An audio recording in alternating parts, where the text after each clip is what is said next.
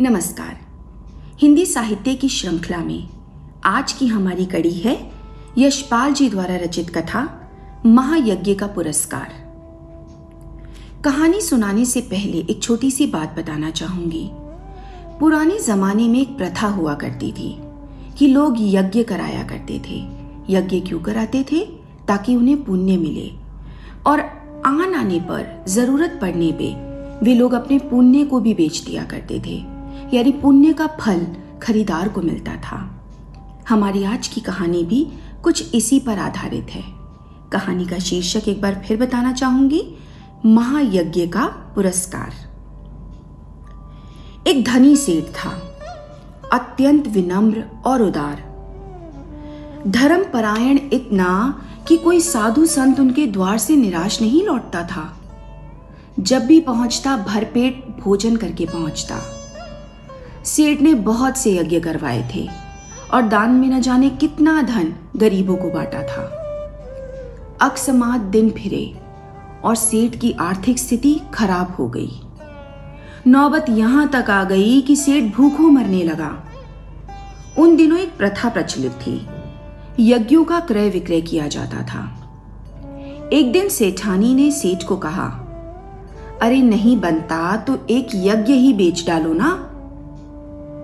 अपनी तंगी का विचार करके सेठ ने यज्ञ बेचने का निर्णय ले लिया।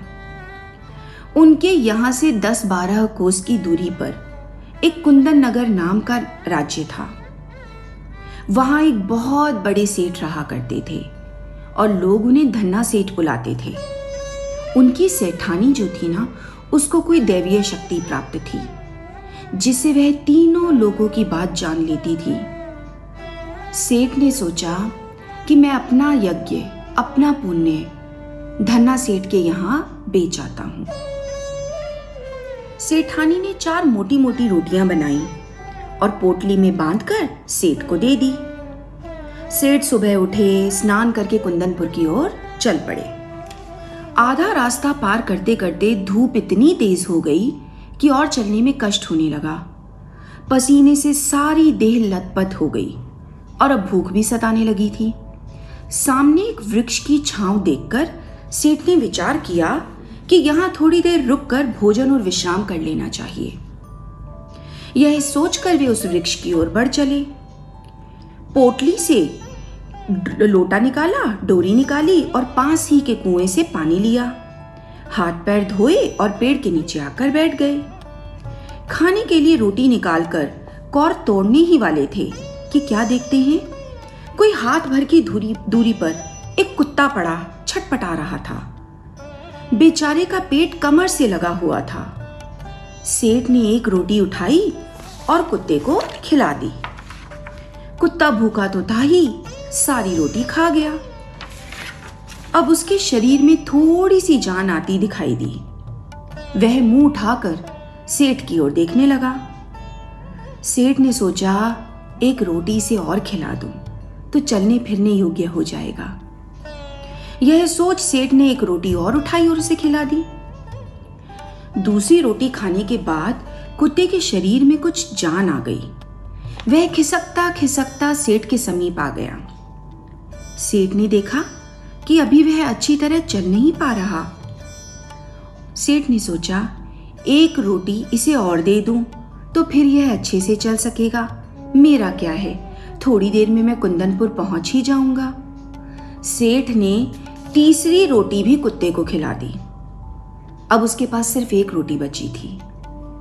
उसे स्वयं खाने ही वाले थे कि सेठ ने देखा। कुत्ते की आँखें अब भी उनकी ओर हैं। सेठ के मुँह से निकला।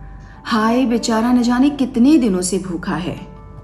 इस बेचारे को अगर एक रोटी और मिल जाएगी तो निश्चय ही इसके अंदर ताकत आ जाएगी और किसी बस्ती तक पहुँच जाएगा। सेठ ने अंतिम रोटी भी कुत्ते को खिला दी और स्वयं एक लोटा जल पीकर थोड़ा विश्राम किया और अपना रास्ता पकड़ लिया। दिया जले सेठ कुंदनपुर में धन्ना सेठ के यहाँ पहुँच गए। तो धन्ना सेठ ने उठकर सेठ का स्वागत किया। पूछा, कहीं कैसे आना हुआ? सेठ ने कहा मैं संकट में हूँ और अपना एक यज्ञ आपके हाथों बेचना चाहता हूँ।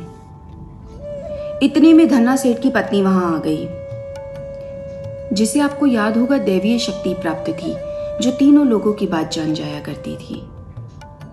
वो आती है और कहती है, सेठ जी, यज्ञ खरीदने के लिए तो हम तैयार हैं, पर आपको अपना महायज्ञ बेचना पड़ेगा। महायज्ञ? सेठ ने आश्चर्य से पूछा। सेठानी ने समझाते हुए कहा, आज रास्ते में स्वयं न खाकर आपने चारों रोटियाँ भूखे कुत्ते को खिला दी? यह महायज्ञ नहीं तो और क्या है? निस्वार्थ भाव से किया गया कर्म ही सच्चा यज्ञ है। महायज्ञ है। क्या आप अपने महायज्ञ को बेचने के लिए तैयार हैं? तब तो हम खरीदेंगे। उसमें यज्ञ जैसी क्या बात है?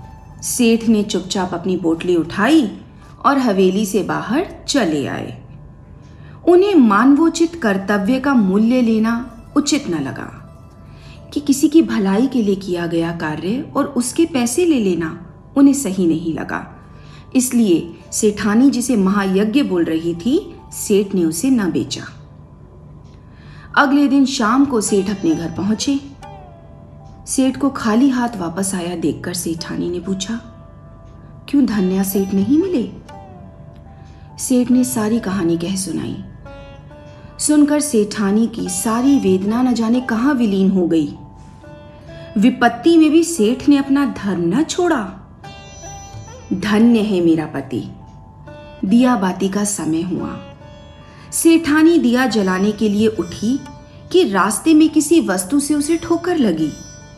गिरते गिरते बची। जैसे तैसे दिया जलाकर फर्श के ऊपर देखा तो नज़र गई कि फर्श का चौका ऊपर हो गया है। फर्श के ऊपर लगा पत्थर थोड़ा ऊपर उठाया था, जिसकी वजह से सेठानी को ठोकर लग गई थी। सेठानी ने सेठ को आवाज़ लगाई, देखो, फर्श का चौखा उखड़ गया है। जरा आओ और इसे जमा दो।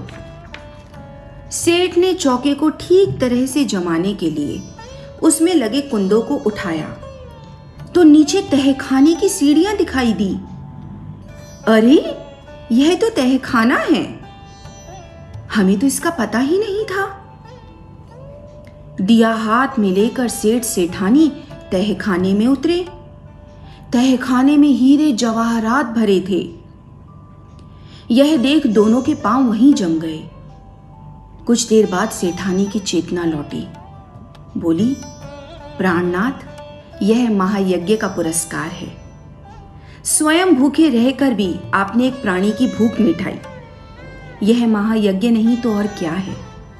भगवान ने ये हीरे जवाहरात आपको उसी महायज्ञ का पुरस्कार दिया है। सेठ ने मन ही मन भगवान से प्रार्थना की कि, हे भगवान स्वयं कष्ट सहकर अगर मैं दूसरों के कष्ट दूर कर सकूँ तो मुझे इतनी शक्ति दे। इस कहानी से हमने सीखा कि किसी भी अच्छे कार्य का या किसी भी पुण्य का फल मनुष्य को अवश्य मिलता है। कोई भी परोपकार या किया गया पुण्य कभी बेकार नहीं जाता। तो निस्वार्थ और बेझिझक होकर दूसरों का भला करें। खुशियाँ बाँटें प्यार बांटें।